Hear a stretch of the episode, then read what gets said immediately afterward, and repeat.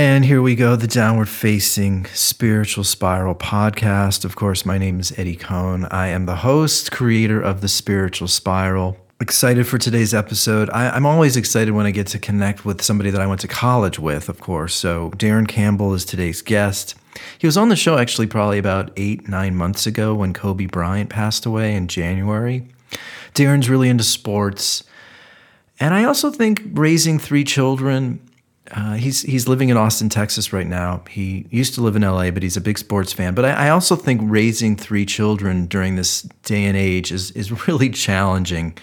You know, the the focus of my show is about technology and the impact of social media. So I felt compelled to reach out to Darin again and talk to him about a little bit about sports, about agendas. It does feel as though a lot of powerful conglomerates out there are using this virus to benefit themselves.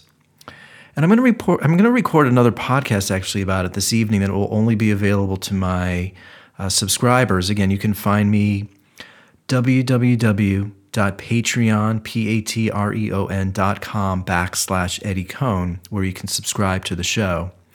Uh, you'll be able to listen, even if you're not a subscriber, you'll be able to listen to this whole episode with Darin. But I have been wondering if this world that we live in now, combined with the huge corporate agendas going on, political agendas, societal agendas, it, it does feel as though people are thinking more about themselves and so we talk about that. And, and again it's it's it's almost like it's just first of all potentially it's darwin just you know survival of the fittest but it, feels like we have to think about ourselves more than ever right now. And social media and technology is, is making us even more tunnel vision than ever and more myopic. So it, it's a very challenging world to navigate now. And I'm trying to figure it out. And I think one way to figure it out is to have these conversations. Doesn't have to be on a podcast, can just be face to face with your friends. But I really, this is the other uh, area that Darin and I talk, talk about this idea of creating a community.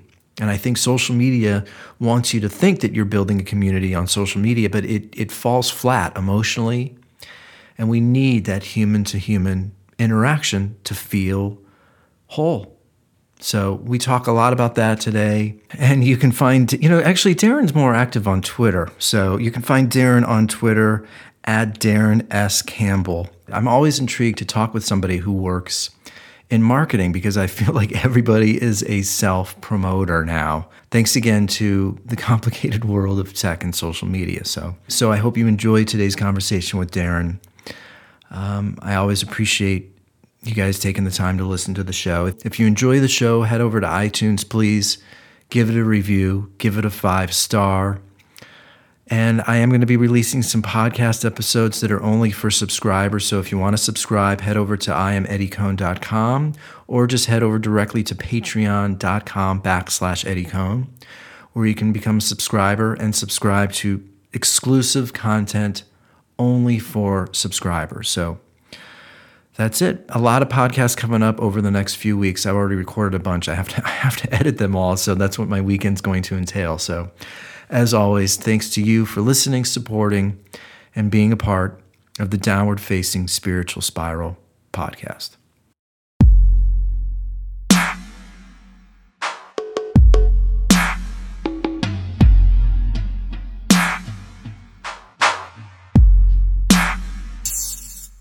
How are things in California these days? You know, it's funny. I was thinking the last time we talked, um, boy, it was, it was very different than how it is right now. Yeah, so that was right after the Kobe Kobe Bryant. So was that January, February? Yeah, like around that time or so. Yeah. Yeah, that is wild. You know, lots changed since then. The air quality isn't good today just because of all the fires in California. Um, right. You know, it's weird. Like, there's this strange energy out here. Sorry, I'm just turning one thing off. And I've been talking to a lot of my friends about this who are in the entertainment industry and actors. Um, mm-hmm. And a lot of people are leaving. And if you think, leaving California, Yeah, they're leaving Los Angeles. I mean, first of all, it's it's expensive out here, and you know that Sure. that draw to come out here and pursue acting and writing and being in film. Mm-hmm. You know, the, like the the entertainment industry is, is done right now, Yeah. and Wow. yeah, and I start to think also. I, I can't suspect that movie theaters are going to be around. Um, so, I, what's it like in Texas? Is it, is it still shut down? What's what's the latest there? I wouldn't say it's shut down. Um, and it varies again, probably like California per city. But overall, um, many things are open. Um, you know, it's interesting. Some restaurants you'll drive by and you'll see pretty packed parking lot. Um, the bars are still closed. I think the governor hasn't allowed bars to open up, reopen. And, you know, for Austin, that's sort of a, a huge deal because we have a really, I mean, you know, with South by Southwest, we've got a pretty, we used to have a pretty vibrant uh, local music scene. And all of these venues and bars that are downtown, of course, with the university here as well. I mean, those were, you know, packed night and day, and they're just empty right now. So there, there are definitely things like that. Um, but overall, I would say, you know, I mean, it's probably more open than a lot of places. Yeah, So it's you know we can. There's a lot I want to talk about, but I'm going to do my best to condense this because I know sure. it's late over there. Oh, I'm I'm a night owl. You don't need to worry yeah, about that's that. true. You're, you've taken, you've had like, you've had like five Red You're- Bulls today. you know, th- this is the thing I've been really thinking about, and I'm just, I'm just going to cut right to it here. I've been thinking a lot of, lately about consequences, mm-hmm. and I, I know this may people may think I'm, you know, conservative or or a conspiracy theorist. I've I've realized something the last like ten days, mm-hmm. and this is where I'm at. I I believe there is a virus. Now, whether mm-hmm. whether China intentionally released it or not, we'll never know. Mm-hmm. Right. I think something happened here. Pharmaceutical companies combined with the media, combined with politicians, combined with potentially Jeff Bezos, Mark Zuckerberg. I don't know if this was all collectively decided or if they all had their own personal agendas, but they Right. they saw an opportunity to pursue their agendas and make whatever they want to have happen. I Right. don't I I don't think they thought it was going to get this far, but human beings are so triggered by fear of dying, mm-hmm. fear of the unknown, and multiply that with the 24 7 news, fake news, social media opinions. I mm-hmm. don't think any of them wanted schools to be closed. I don't think any of them wanted the lockdown that we've had. And because, but when you have all of these agendas coming together at once, combined with what I just said about the news, social media, people's attention spans not being able to get behind anything, I think now this is this is why we are where we're at. Yeah. What what do you think? Uh, there's a lot there to unpack, but I would say I agree with you. I mean, you probably crystallized it for me better than I could articulate it. Um, I definitely think that there, you know, I try to be when I when I approach news and social media, I try to always come at it from the perspective of I want to listen to what they're saying, and then I want to try to kind of poke holes in it. Like, okay, you know, who's who benefits from this message, um, who has an agenda behind it, you know, and and so again, I don't know that any of us can be purely objective in any way. We all come to everything with our own set of lenses and biases, but you know, when you start to see the censorship we've seen, Yeah. you know, I mean, just the example of the hydrochloroquine. I mean, to me, I don't know if the drug works or not. I don't know if, you know, it is a viable treatment for COVID 19. But to me, that should be a conversation between me and my doctor. And that should be available to him or her if they want to prescribe it. And when you see an immediate censorship of doctors that are saying, hey, this is working for us, it's working in other countries, and, and I mean, it's just shut down immediately. You know, I mean, there, and that's just one example. But when you see that, you know, I start to, that raises my, the hairs on my neck, you know, and I think, okay, what's going on? Like, what do they not want the powers that be, whoever that is, the pharmaceutical companies, the politicians, why do they not want this out there? I mean, who is that a threat to?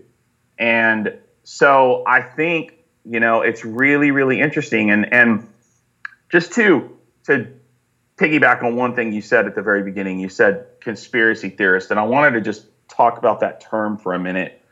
You know, I started looking into it. So, just FYI, I studied uh, communications, and some of the classes that I took in graduate school were rhetoric. So, we, we looked at the foundations of speech and studied Plato and all of that sort of thing. Uh, basically, you know, kind of getting down to the root of words and what they mean, so that because words frame, you know, they frame our reality. And so, the term conspiracy theorist is an interesting one someone claimed recently that it was created by the CIA in the 60s to discredit anyone who had questions about the Warren Commission's report on the JFK assassination. Okay. That's not entirely true. The term had been around since the 1890s. However, what is true is that the CIA brought it into the mainstream and they did use it in that way. They did use it anyone who questioned the Warren Commission, you know, their report, which I mean, I know it's ancient history now, but that report was completely bogus. And, and even subsequent committees that have studied it have even admitted that. Um, so they use that term. And I think that, Eddie, what we see a lot of times when there's anything that goes against the status quo, anything that goes against what the message that the people in power want you to hear, they they dismiss it as conspiracy theory. And that tells other people, oh, I don't need to pay attention to this that's just some nut job who's in his basement with a tinfoil hat, you know. But there's truth there, you know, and and I think we need to listen and pay attention to those things. So anyway, I, I couldn't really frame it any better than you did just now, and I would just say the things that have alarmed and really caused me to pay attention in recent weeks are the heavy, heavy censorship of different things. And you're seeing it go on right now with the whole, um, what's the group called? The QAnon group. I don't oh, know. If yes. Uh huh. I've looked into a little bit. I don't claim to be an expert on it at all, but I just noticed that uh, I think there were Facebook removed a whole bunch of these groups and and you know they're shutting down everything. And so again, that piques my interest and it makes me think okay what are they saying over here that is so dangerous? What is so dangerous that we can't have access to it?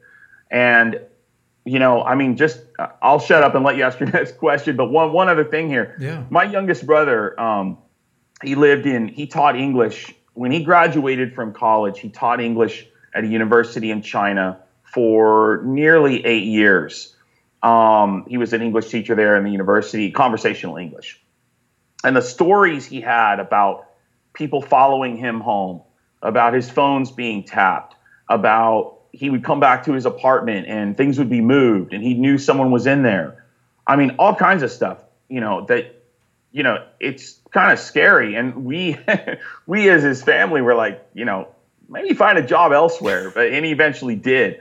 But I think about that a lot when I think about when I start hearing these stories and I start seeing the censorship and all these other things. I think, you know, could it happen here? Are we moving down that road? Um, it's it's concerning. I mean, there are definitely people out there in power who have an agenda, and I think we we can agree on that.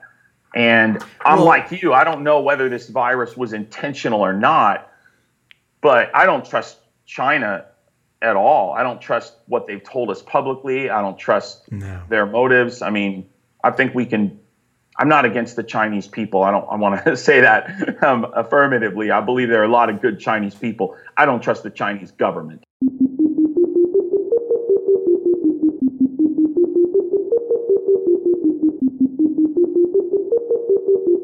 You know, it, it's not like I'm scrolling the internet for hours and um, Sure. And um, ruminating over this 24 7 I, I have a life that i have to live.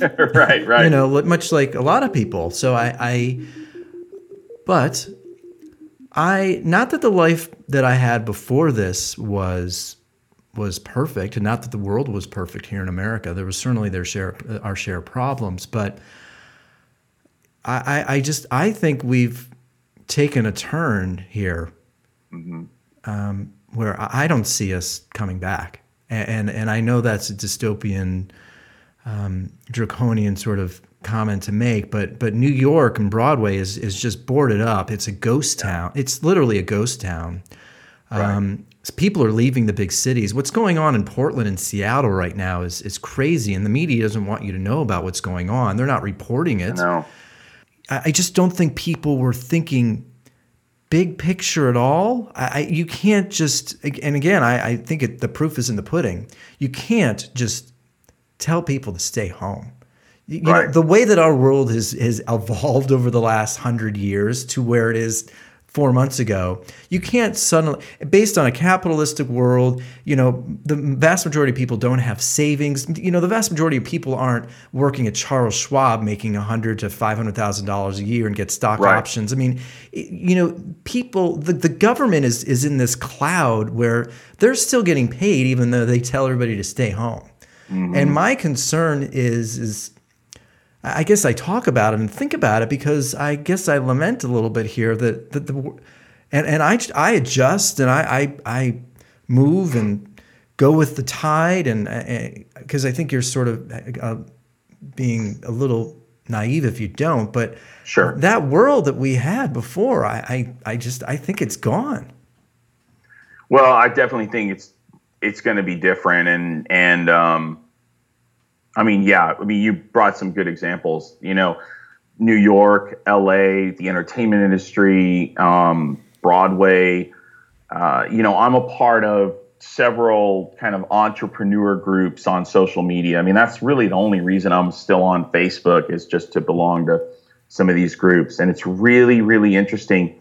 You know, a lot of these guys that started companies and different things, or, or you know, are venture capitalists. I mean, they all live. A lot of them live in New York and a lot of them have left or are planning to leave. And they're open about it. You know, they're moving to the south, they're moving to um, you know North Carolina, other places, Texas.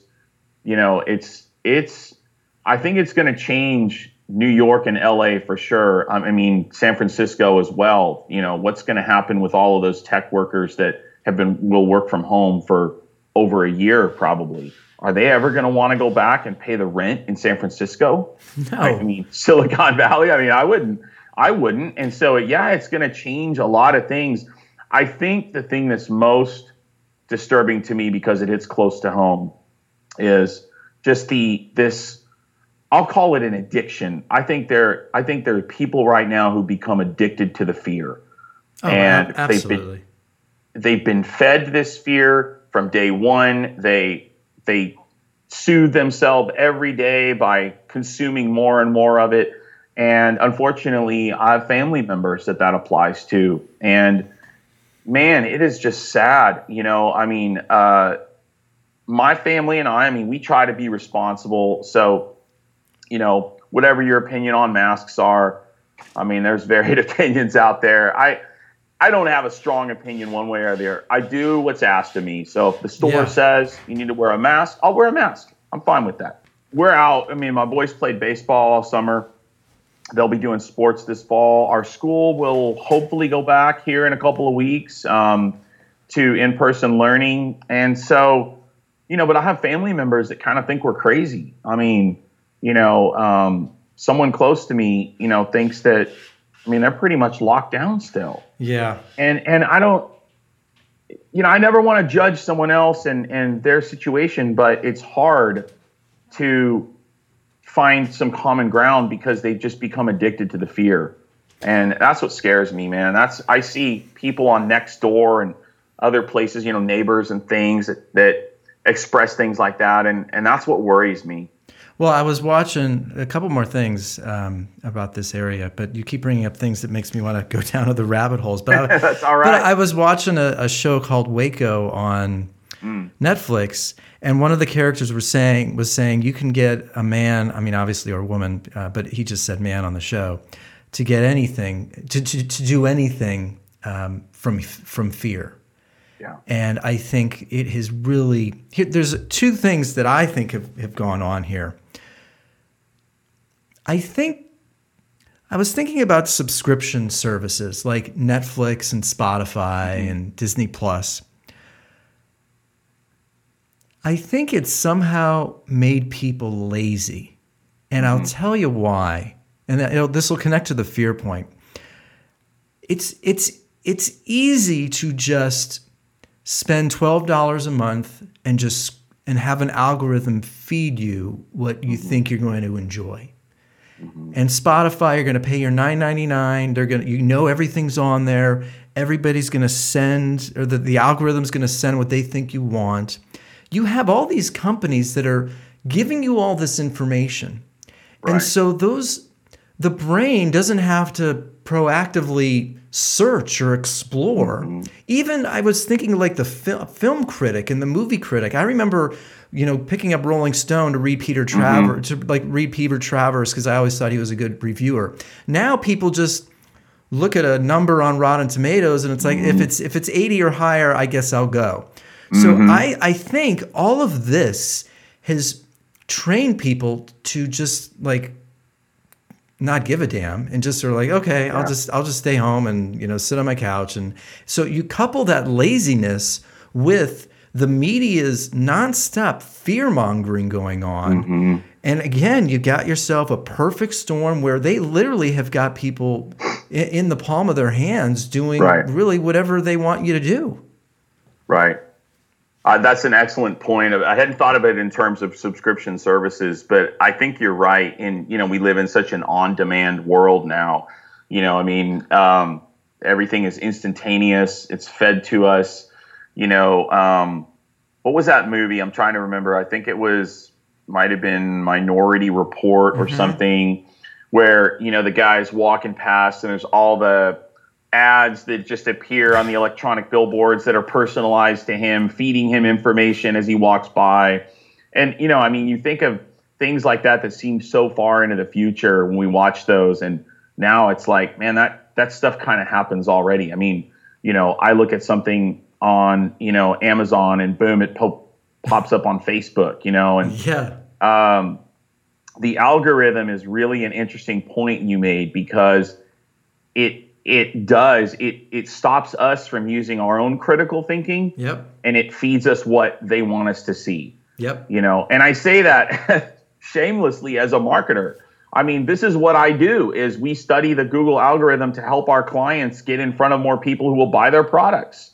So i understand how it works but when you take it and use it in a nefarious way like it's been done now it's now you've weaponized it you know i mean there's one thing about selling to people you know in my mind at least there's one thing about selling to people but there's a whole other thing when you're curating what they can and can't see you know oh, we don't want to show you that we're going to show you this and you know and that's that's where i get concerned but you see facebook doing it you see google doing it um, Well, and that's the thing. I think, you know, people will say to me, Eddie, you know, this this type of advertising has been happening for years, and sure you know, there's been billboards and commercials in the television, and I get it, but I think now with the algorithms and social media, they mm-hmm. they are really reshaping. They they are moving the culture. And, Right. and and that to me is what's scary. And and you know Mark Zuckerberg, I, I don't know too much about him. I, I I should probably do more research, but I've heard some stories about him. But I I I'm I just you know I- it, this this world of ours is it's it's strange going outside and people getting in fights over masks and and and again you know this whole six feet distance thing that Dr. Fauci talks about and the masks I mean I'm telling you um, couples that that obviously aren't married less people are having sex I read hmm. articles in the Atlantic and New York Times where people don't want to have kids anymore right now because why have Wow. why have a child and bring him up in this world? So I my next question for you specifically is I'm I'm curious because I, I forget how old your your kids are, but how did like how are they reacting and how obviously you can't possibly have any experience of how to parent a kid how to deal with a pandemic because i mean how has that been and then are they going to go to school or are they going to be homeschooled again i just this the consequence of just telling kids oh you're mm-hmm. going to be homeschooled for the next like year or and a lot of kids don't have computers who are poor right. It, it's just so how has it personally been for you and your children um, yeah, great question. It's you know, I, I'm I'm proud. I've got three boys, and uh, one of them's young. He's he's only four, so you know. my four, I tell my wife and I kind of joke about it. You got to find levity anywhere you can these days. Yeah. We sort of joke around that um, the quarantine earlier this year, like my four year old and my dog were living their best life, you know, because they had constant attention. We were always there. Um, so you know, I mean, but for my older two, yeah. So they, you know, all the schools shut down in March, spring break. No one ever went back. Um, and it was interesting when that happened. I don't know if you remember or not, but it was, oh, we're going to shut down for two weeks to slow the spread. You right. know, we just want to prevent the hospitals from getting overrun. You know, and and we kind of, my wife and I looked at each other back then, and even even back then, we were like, no, this that's not going to be the case. But um, so how do you parent in this? I mean, what we've tried to do is give our kids community any way we can, and so we found other parents that um, sort of had a similar outlook as us. Hey, we want to be safe. We, you know, we know there's a real virus, but we also have been careful, and we want our kids to have community. And so, hmm. uh, my boys had some friends over, and they went over to friends' houses. We were some of the only people at one time that I knew that were doing that. You know, so it felt a little bit like maybe we were rebels or something, but we just felt like it was the best thing for them. Um, and then this summer, I would say one of the best things we did. Luckily, our governor allowed sports leagues to play. So both of my older two boys were on baseball teams. They got to practice every week. They had friends on their teams. They played tournaments every weekend. And that was really, really good for our entire family because it got us out of the house it got us around other people. Um, it just felt normal. You know, yeah. we tried to give them as much normalcy as we could. But, you know, there's a lot of things. Normally, we try to give them a lot of options during the summer of things to do. And man, there was just not a lot to do this summer. There just wasn't a lot of places you're able to go. And so we would just have to kind of find anywhere we could that, hey, we haven't gone to explore this park before. You know, there's some cool trails there or, um, you know, things like that. My both my boys got into fishing, which was kind of cool. We have a creek near our house, so we started doing that.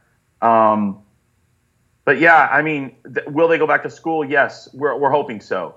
Um, our school has said that they are giving parents the option, so you can keep your kids home or you can send them back. My hope is that our kids will be able in three weeks to go back, and uh, our school has said that they did us, you know, they did signups, and about half the parents are wanting to send their kids back. The other half are going to keep them home this semester. So, you know, I think that's, you know, Eddie, when I talk to people that I feel like are reasonable and haven't been duped into this fear, um, this sort of fear, just haze or whatever you want to call it. When I talk to people who I think, you know, actually critically think and ask questions and things, you know, most of the folks I talk to are pretty reasonable.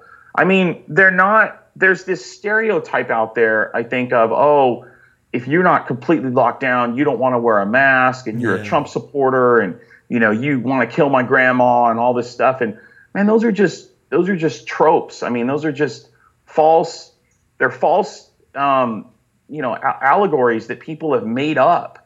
You know, there are a lot of reasonable people out there who want to protect their neighbor, but they also want to live their life. They want to remain open in their business. They want their kids to have community you know, and they want to do it safely. So, well, and and that's the th- you, know, never hear that voice, you know. I mm, mean, yeah. all you hear is these extremists on either side, and and I think that's part of the social media. And we've talked about this in past conversations, but that is really the biggest danger and and for me a disappointment in that the loudest voices on social media are the extreme fringes. Well, again, it does feel like the algorithms somehow yeah. somehow get those voices to always rise to the top. Absolutely. because this conversation that you and I are having, it's just these this type of conversation can't exist on social media where I'm actually, you know, pausing and thinking about what you're saying and how that affects me and where my brain goes. It's just the the problem is that the vast majority of people are spending more time DMing and commenting, and that's that that carries over to the real life. And that is where we are at an all time high in depression and anxiety. And you bring up this this point of community. And um, I, I think to myself, you know, we went to Mammoth Mountain a couple weeks ago and, you know, went mountain biking. And I swear, when I was on that mountain and biking down and making sure I don't like run into a tree and stuff, you know, like I feel great. My mind is free. And and you know, the world in the media just wants everybody to to stay home. And and that that is not an answer for, for good health. And and I Right. I know somehow they've they've turned it in this way where if if you don't stay home, you're not supportive of your neighbor, you're selfish. Um, but no, it, it, you're going to have a world of anxiety and depressed people who are going to like. I read suicide is higher than it's been Yeah. this year than ever. So Right. you, you know you can't just. Again, you're thrown into a situation that you, you might not be prepared for to begin with, uh, but but you can't just prioritize. You're kind of thinking about some people, but really you're actually not thinking about all these other people that are killing themselves and Right. and becoming more addicted to, to pain pills or drugs. It's it's it's a no-win situation. Yeah, it's very selective. You know what what you said about the suicide and depression hits close to home. I mean, my wife is a practicing licensed professional counselor, and she sees she sort of has a unique niche in that she sees a lot of teenagers and a lot of kids, and a lot of counselors don't want to see teenagers or kids because they're more difficult clients. You know, they oftentimes will lie to you or won't tell you mm-hmm. exactly what's going on. I mean, the basis of therapy is that you want to get better, you know, and so a lot of times that's a challenge with teenagers and kids. Anyway, I say all that to say she started getting calls the first few weeks after the pandemic broke and I mean, she has more business right now than she's had in the last 5 years probably. Yeah. Um, and you know, she can't tell me about the clients. Obviously, it's it, that- that's top secret stuff. But it's it's it's interesting too. She does some phone counseling, but there were a lot of people that were like, "We really need our child or our teenager to see someone in person." Yeah. And you know, so we figured out a way to make that work because you know we just figured this was too important. Uh, these people are hurting, and you know, some of them don't know where else to turn. Um, you know, my son, one of my sons has a friend who basically was locked in his house, you know, up until about a week ago. I mean, wasn't even really allowed to go outside. And, you know, he was really concerned about his friend that, you know, he was he was pretty depressed. You know, and I just again, I I don't think these are bad parents. I think they're just scared and I think they bought into the fear paranoia.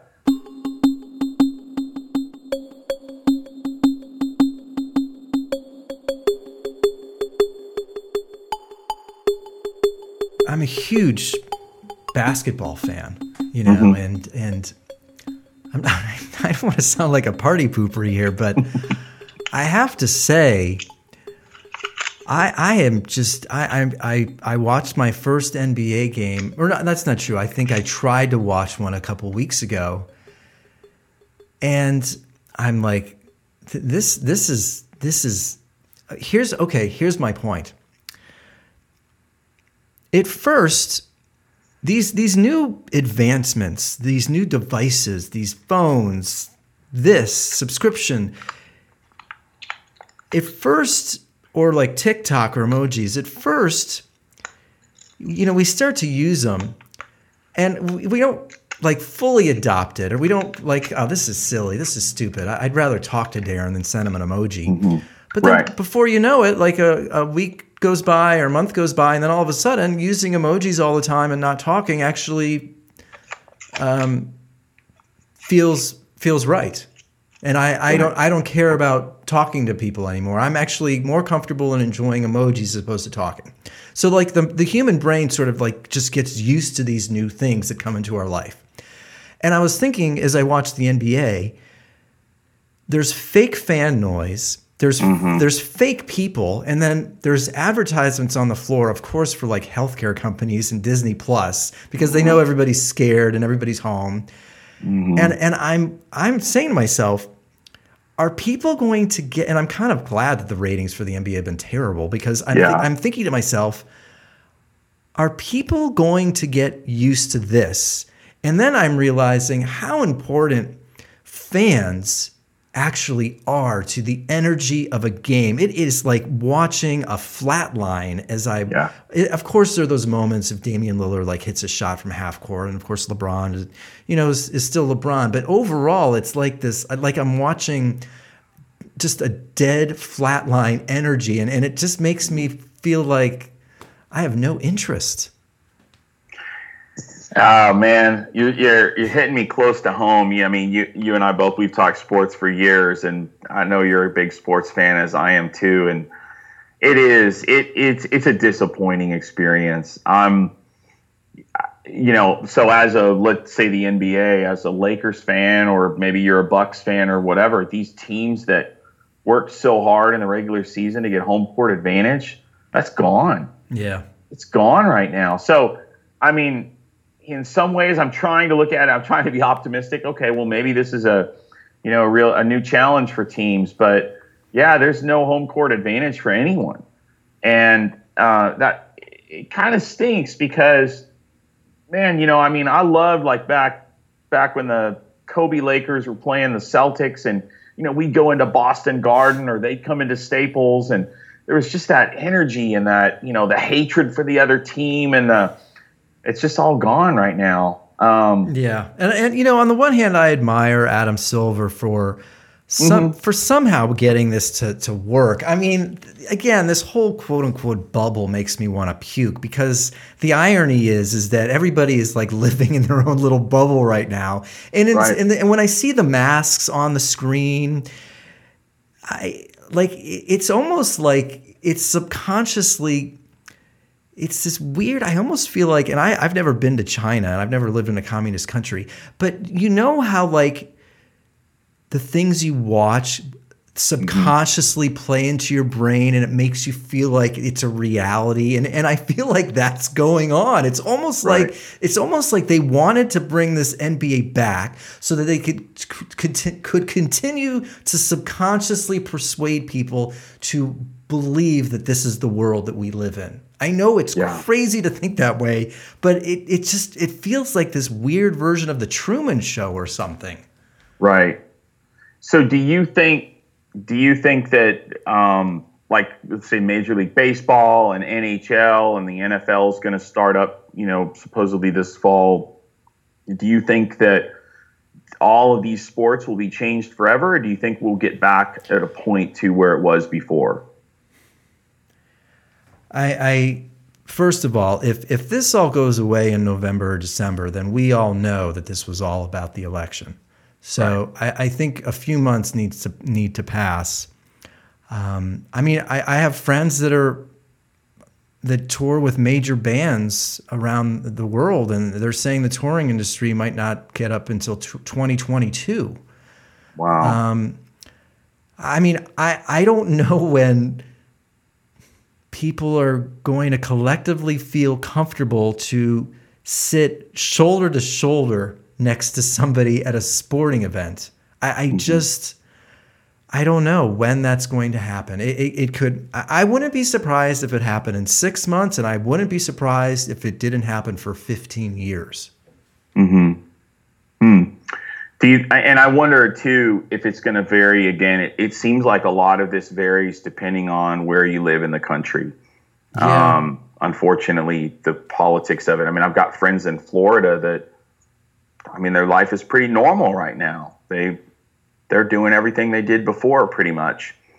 And you know, and we're we're sort of halfway here in in Texas. Um, you know, and then I hear about friends that live in other places that are really still pretty locked down. And so I just wonder how does that come into play here too? You know, how does the geography of, well, I mean, take college football, for example, Big 10, Pac 12 say they're not playing, Big 12, ACC, SEC say we're, we are playing.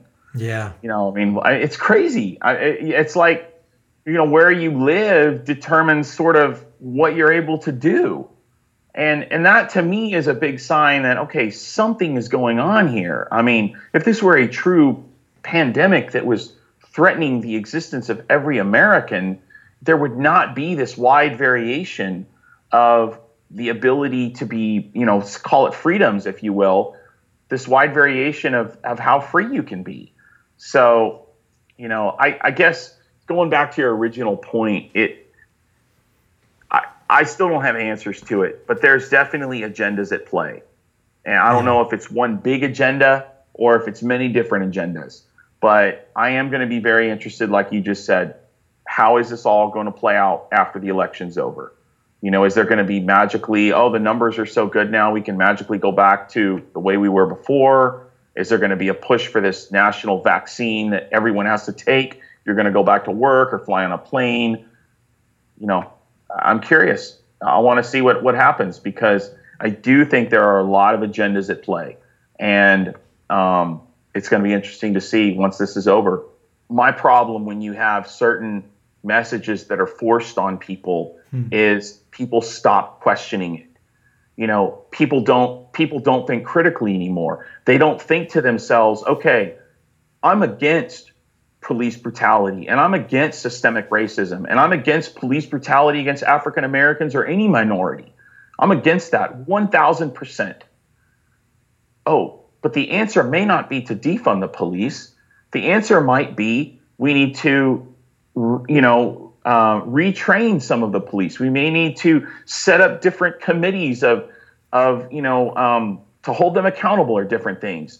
But it's this society where we jump from one kind of battle cry to another and no one questions it. That's a great no one asks a no, question. That's a great example. I just realized as you were talking, it's it's like we move from one extreme to the next and one like little catchy uh, one little catchy slogan to sort of like mm-hmm. get people's attention as opposed to really I mean I was listening to the Joe Rogan podcast maybe a month ago and he had a therapist on uh, who deals with policemen or police police officers and the first thing Joe Rogan said was um, people don't realize how difficult their job is. Mm.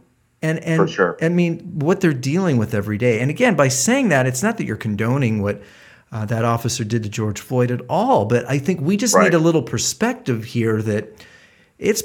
I was thinking this the other day.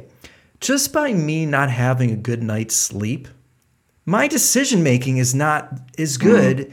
as as it is when I get a full eight hours. And I know I function better between 8 a.m. and 12 noon. And then I also function well between like 4 and 6 p.m. So that's if I sleep well. But then you throw in, I had a couple drinks, or I smoked cigarettes all day, or I had a couple Red Bulls with some vodka, or I got into an argument with somebody. Uh, oh, I, and then, you know, then the brain goes in these mysterious, unpredictable ways. And then God only knows. So that's what we're dealing. Like that is human nature, right. and we sort of forget all of that. That um, you know, we aren't these perfectly stable beings that just always right. are, are always good and know how to act and behave every right. moment of the day. It, it, it's just not possible. And then you couple that with the fact that everybody has a phone and everybody loves to post something when you look like an asshole or an idiot. So yeah. that's every that's what everybody just sort of sees and watches all day. We we have lost all context with what with how a human being um, behaves day to day. Right. And, and part of the danger, too, is this what they call cancel culture. You know, it's this culture of social media activists where we want to, you know, basically find anyone we can who's behaving in a, you know, in a way that we disagree with, that we can, you know, cause them to lose their job or whatnot. Um, man, I'm not. I mean, I know you too. You know, you, you got a great heart. I mean, n- neither one of us condemn, condone racism in any form or fashion. But I think back to like that Central Park um, occurrence where the lady had the dog and she. I recorded a podcast about it. Did you? Yeah. Okay. So Yeah. you probably know more about it than I do. But I just I, my question in that situation was, how could this have been so much different if they had just put their phones away and talked to one another? I know. That's if what he I had said. just said, you know, I, you know, I mean, the the the woman. I think the Humane Society took her dog away. Her company fired her. Yep. I mean, I'm not condoning her behavior. Yeah, I mean, what she did was, you know, was purely despicable. But it's like we've lost any sort of grace for people to, you know, make a mistake or behave in a way that's bad. I mean, we we just want to we i'm saying we i mean cancel culture they just want to label someone and cast them off you know and man that's a dangerous society that i don't want to live in when we've lost the ability to forgive and to offer grace to one another and to and to realize that you know the person i was 5 months ago or 5 years ago is not the person i am today.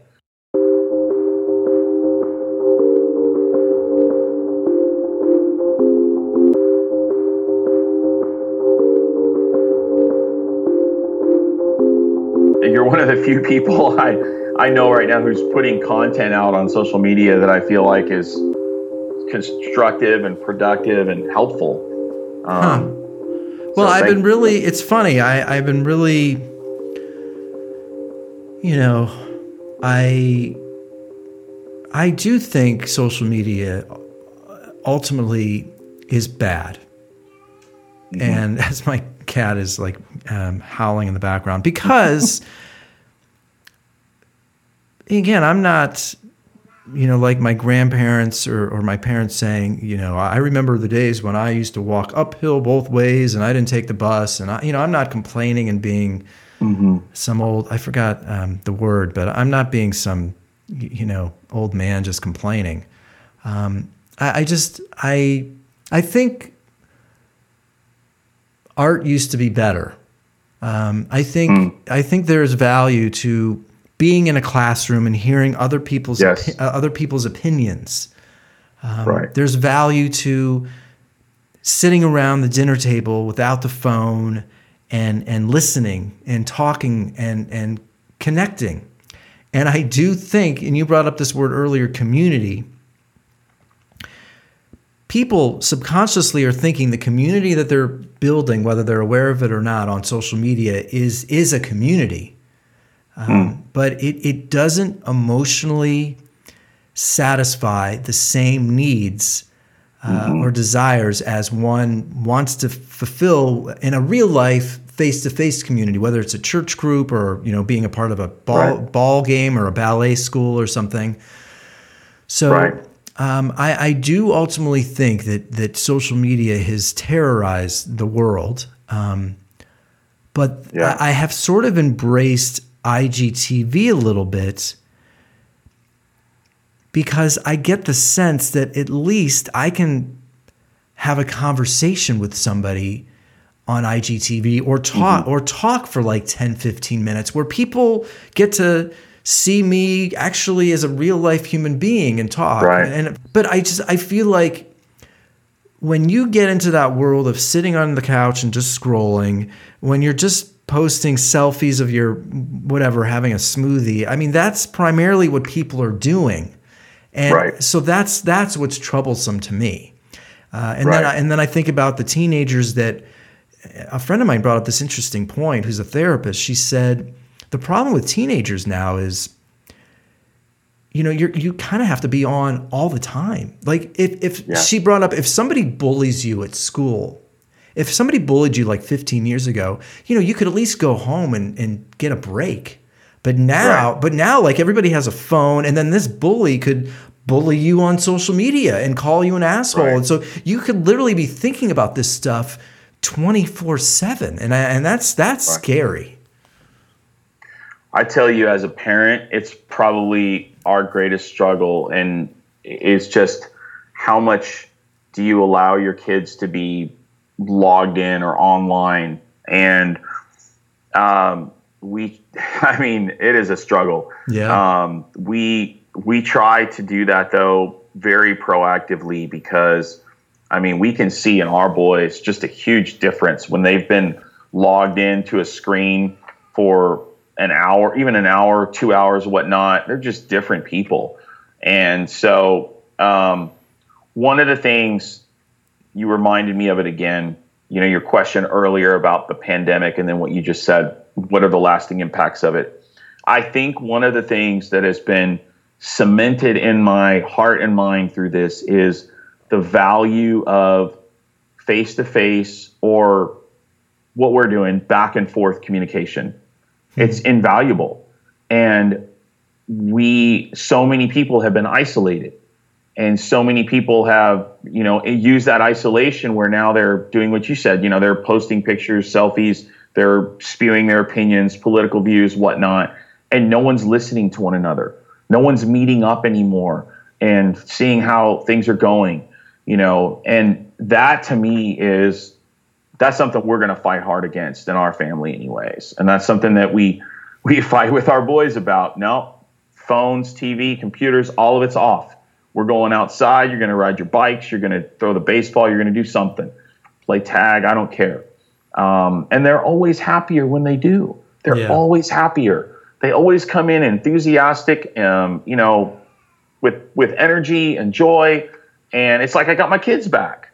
And so, man, that is a struggle. And um, I just, you know, again, kind of to close things up, but just I think there's agendas at play, but the way we're going to fight against it, at least in my little world, is we're going to try to find and, and cultivate community any ways we can, especially for my kids. That means real in person, face to face interaction.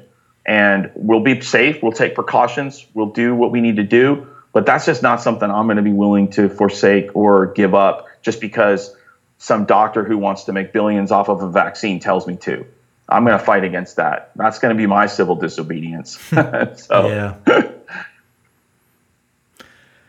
Darin, man, it's always always good to talk. I, am so happy. If if anything from my podcast, I'm happy it, it's it's brought us back together and talking. Absolutely. And yeah, it's really great to see you and talk about.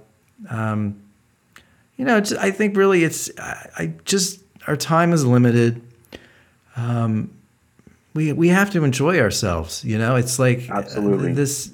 I mean, I, I want to keep traveling and enjoy myself and and I, I feels like the world just wants everybody to just stay home for an eternity and I, I just I, I, mean I'm not trying to be disrespectful to other human beings but you know before you know it like we're, we're not here so we have to enjoy ourselves as much as we can and still be reasonable Amanda's my wife Amanda her 80 year old or 80 almost 90 89 year old grandmother said something and this is sort of the the quote of the pandemic for me. We were talking to her, couldn't couldn't see her in person for a long time, and she told Amanda in one conversation, she said, "You know, being afraid to die is no way to live."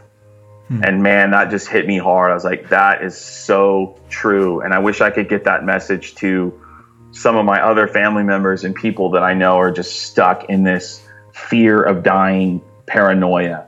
But that's something that has stuck with me. So we're trying to live by that. Yeah. Well, Darin, um, really appreciate all the time you took, and um, I, I, I, have a sense we'll, we'll do one of these again in a few months. Sounds when, good. When something weird is going on and we want to talk about it. But I appreciate you chatting with me. It's always good to see you. Always good to see you too, Ed. Cool, man. Good luck with everything. Good luck with the new album too. Yeah, I'm, I'm really excited. I'll, I'll send it to you when I'm done. I'm, I'm really, awesome. I'm really excited by it. Well, cool, man. I'll right. uh, I'll see you on social media or in, or on person uh, sometime soon. Sounds good. Later. Take dude. care. Have a good night.